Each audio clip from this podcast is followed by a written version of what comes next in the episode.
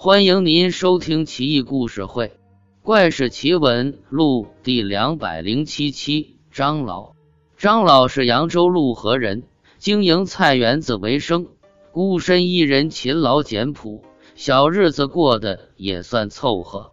邻居为数，南朝梁武帝天监年间，从扬州府衙幕僚任上返回故里，隐居清修，膝下只有一女。到了成婚的年纪，为树找来当地的一位超级媒婆，请他帮忙为女儿找个好人家。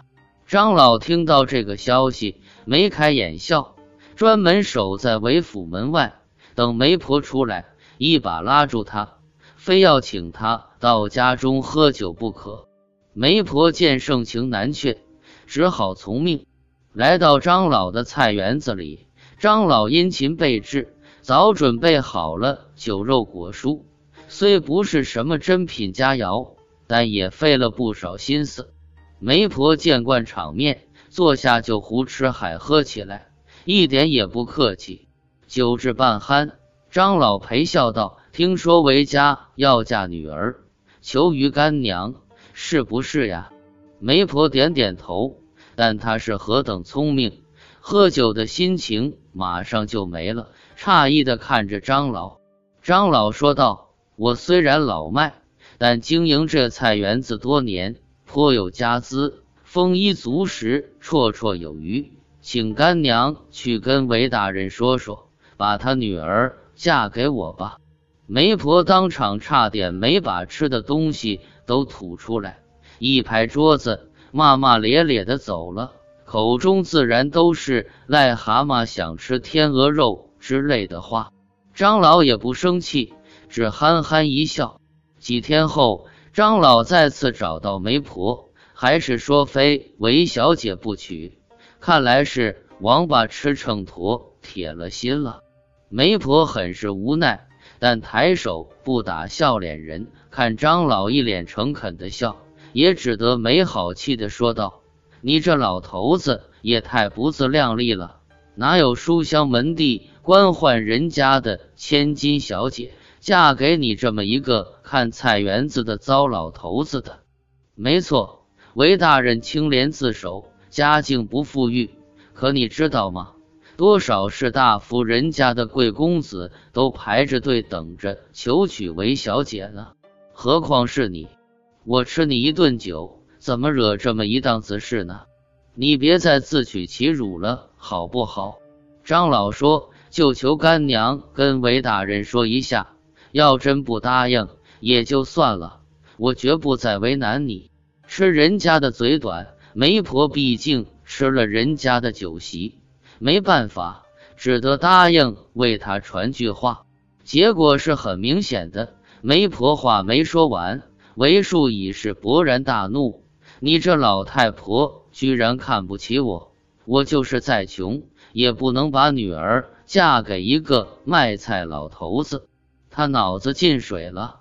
我看你的脑子也都是浆糊，混账！岂有此理！是可忍孰不可忍？忍了又忍，还是不能忍！气死我了！媒婆吓坏了，赶紧赔礼道歉，说道：“都怪那个糟老头子！”非逼我传话，不然借我十个胆也不敢这么胡说八道啊！韦树顺口说道：“你去告诉他，想娶我女儿，除非拿五百民钱做聘礼，他也不看看自己的德行。”媒婆一听就乐了，这下好了，回去告诉那老头儿，还不得把他吓死？每民是一千文钱。五百民在当时是一个很大的数目，不料张老听到这个数字，居然满口答应。不一会儿，就推着车子，载着满满一车钱到了韦府。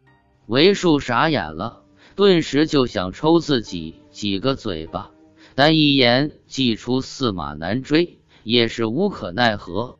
韦树痛心的跟家人说道。我刚才不过随口一说，觉得一个种菜的哪儿来的这么多钱？真没想到他居然请客就把钱运来了。我多年为官，还不如一个卖菜的，真是羞死人了。现在反悔已经来不及了，可怎么办才好啊？踌躇半天，还是硬着头皮对女儿说明情况。没料想，韦小姐也没什么怨言，很冷静的答应了婚事。韦树不禁惊呼：“难道这是天意？张老就这么娶了如花似玉的韦小姐？老夫少妻，谁见了都别扭，但两口子倒也安然度日。张老依旧照料菜园子。”施肥除草，剪枝浇水，收菜卖菜，照样忙得不亦乐乎。韦小姐在旁协助，毫无愧色。亲朋好友很是厌恶，但也无可奈何。几年间，邻居、好友、亲戚无不责怪韦树，纷纷说道：“大人清廉，可是君子固穷啊，怎么甘于下贱，纡尊降贵？”把千金小姐嫁给那么一个玩意，难道不怕外人戳你的脊梁骨？现在木已成舟，的确是没办法了。可你不能让他们两口子走得远远的，眼不见心不烦啊！你不嫌丢人，我们这些人都嫌丢人啊！为树也是心烦意乱，于是准备酒菜，请张老和女儿来吃饭。席间。为树微露其意，张老起身敬酒，说道：“我夫妻二人一直没离开这，就是担心岳父大人疼爱小姐，不忍她远行。现在既然你也有个这想法，我们明天就离开。我在王屋山下有一处庄院，正好搬到那儿居住。”第二天一大早，夫妻二人辞别为数，张老交代说。岳父大人要是思念小姐，可让大舅哥去天坛山南边找我们。为数点头。张老搀扶妻子坐到驴上，给他压低斗笠帽檐，自己拄着拐杖跟在后面，黯然离去。为数目送，心中很不是滋味。此后数年，音讯全无。为数哀叹不已。想着女儿命苦，嫁给那么一个倒霉催的，这会搬到山里住，不定如何蓬头垢面、满面烟尘呢？实在放心不下，就派大儿子韦一方前去探望。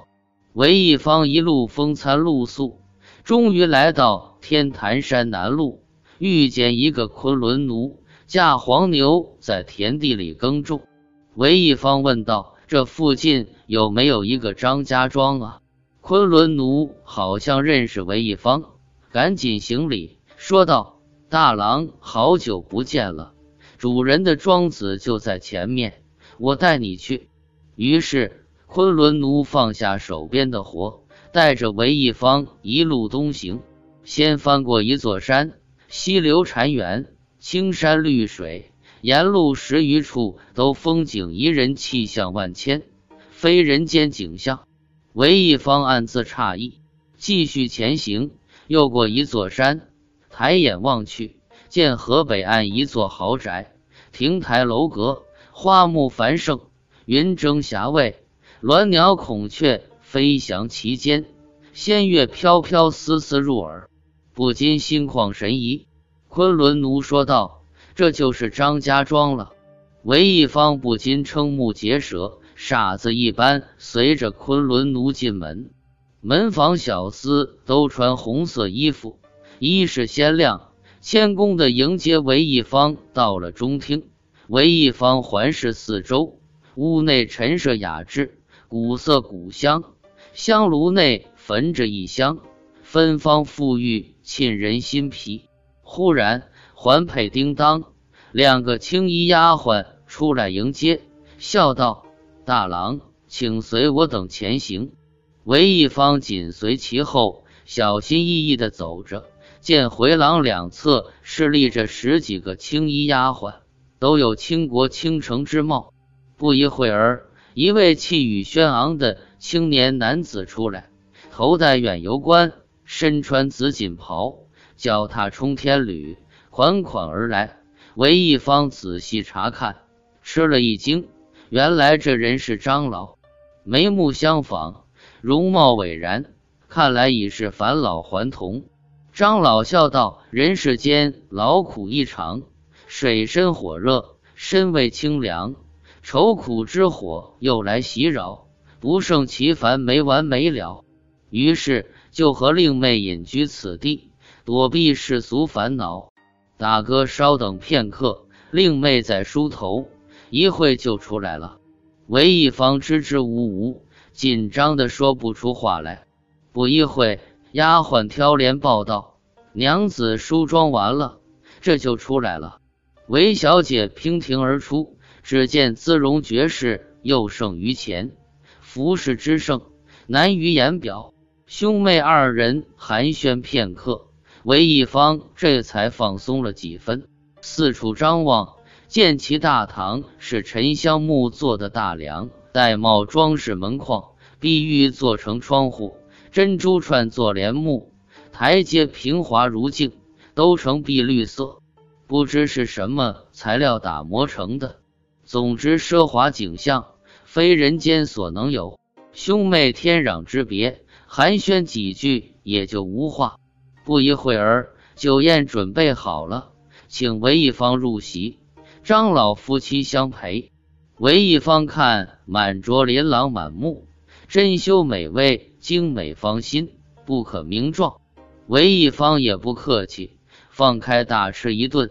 张老和韦小姐略吃了几口也就罢了。酒足饭饱之后，丫鬟服侍韦一方到内厅歇息。第二天一大早，张老就来跟韦一方聊天。一个青衣丫鬟凑到张老耳边嘀咕。张老笑道：“家里有客人。”现在去那儿玩，晚上怎么回得来？转过脸来对韦一方说：“我妹妹想去蓬莱山玩儿，令妹也要跟着去，恐怕晚上才能回来。大哥可在此休息？”说罢，张老离开。韦一方好奇，也就跟了出去。见庭院中忽然腾起五色祥云，鸾凤在空中飞舞，丝竹之乐。飘飘渺渺，张老和韦小姐各成一只凤凰，其余的几十人成仙鹤，徐徐飞上半空，往东而行，渐渐消失在天际。唯有仙乐飘飘，还在空中弥散。韦一方羡慕不已，感慨万千。几个青衣丫鬟随侍左右，殷勤伺候，韦一方连呼过瘾。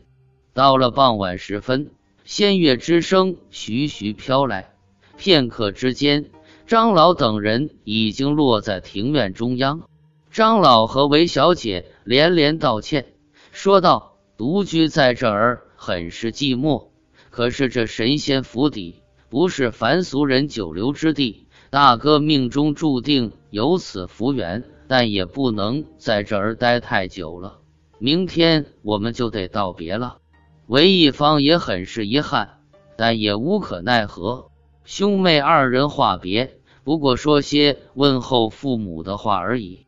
张老拿出二十亿黄金，还有一个旧斗笠，交给韦一方，说道：“这些金子聊作盘缠，岳父家贫，如果将来缺钱，可以拿着这个斗笠到扬州北门卖药的王老家。”取一千万贯钱，他见了斗笠，自然会给你的。韦一方拜别，还有那个昆仑奴送出去，直到天坛山外。韦一方满载而归，详述见闻，一家人都沸腾了，亲朋好友也很快知道了，羡慕、嫉妒、恨的人都有，有说张老是神仙的，有说是妖怪的，不一而足。为数一家也不以为意。五六年后，一家人坐吃山空，也不干活赚钱，金子已经花差不多了。想拿斗笠去扬州取钱，又担心不靠谱。有邻居说道：“没有字据，就凭一个破斗笠就能取那么多钱？开玩笑吧！”为数也不由点头称是。但后来日子实在过不下去了。韦树叫来韦一方，催着他去取钱。为树说道：“你去试试，就算拿不到钱也没损失，怕什么？再说，万一取到钱呢？”韦一方无奈，只得夹着斗笠前往扬州。进了北门，找到王家药铺，拿出斗笠来。王老说道：“是有这么一回事，不过我得看看斗笠是真是假。”韦一方这才放下一半心，说道：“老人家尽管验看，如假包换。”有一小姑娘出来说道：“张老以前来过这儿，帽顶坏了，还让我缝来着，当时没有黑线。”我是用红线缝的，我的手艺一看便知。小姑娘拿着斗笠仔细查看，果然是真的。于是令人用车满载铜钱给送了回去。韦家满心欢喜，街坊邻里这才相信张老是神仙。后来韦树又思念女儿，也许是思念金子，再让韦一方去天坛山寻访。韦一方故地重游，却一点也记不清路径。只见峰峦叠嶂，山水千万重，处处陌生。韦一方问山里的樵夫，没人听说过什么张家庄。韦一方只得悻悻而归。韦家上下才明白，仙俗殊途不是你想见就能见的。又去寻访王老，连药铺都不见了。又过了几年，韦一方在扬州闲逛，路过北门，忽然迎面走来那个昆仑奴，不禁喜出望外，一把拉住不放。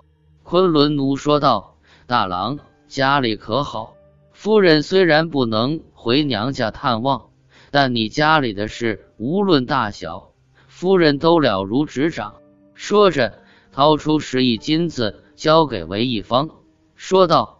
夫人让我给你的，我家老爷现在跟王老在这边酒家饮酒，您等一下，我好进去通报。昆仑奴进去，韦一方就坐在酒旗下面等，一直等到天都黑了，还不见昆仑奴出来。韦一方不耐烦了，径直进了酒家，四处查看，酒家客满，人声鼎沸。但就是没有张老和王老，也找不到昆仑奴的身影。韦一方不禁意兴阑珊，离开酒家，忽然想起那是一金子，赶紧掏出来仔细看，果然是真金，在夕阳下熠熠闪光。韦一方携金而还，一家人又高兴了很久。这家人真是个个贪财呀！此后。再也没有张老和韦小姐的消息。贞元年间的进士李公，后来做过盐铁院之事。听到他的属下韩准在大和初年跟他的外甥谈论奇闻异事，说起过此事，玄怪非常。最后要说的是，唐朝后期牛李党争，祸国殃民，纷乱扰攘，严重削弱了。唐王朝中央机书的威权和运作效率，使江河日下的唐朝逐渐滑下万劫不复的深渊。而其始作俑者之一的牛僧孺却是个大才子，他写的《玄怪录》乃是唐传奇的经典之作，其文笔之绚烂，想象之瑰丽，写作技巧之高超，对后世志怪小说影响深远。张老就是其中名篇之一。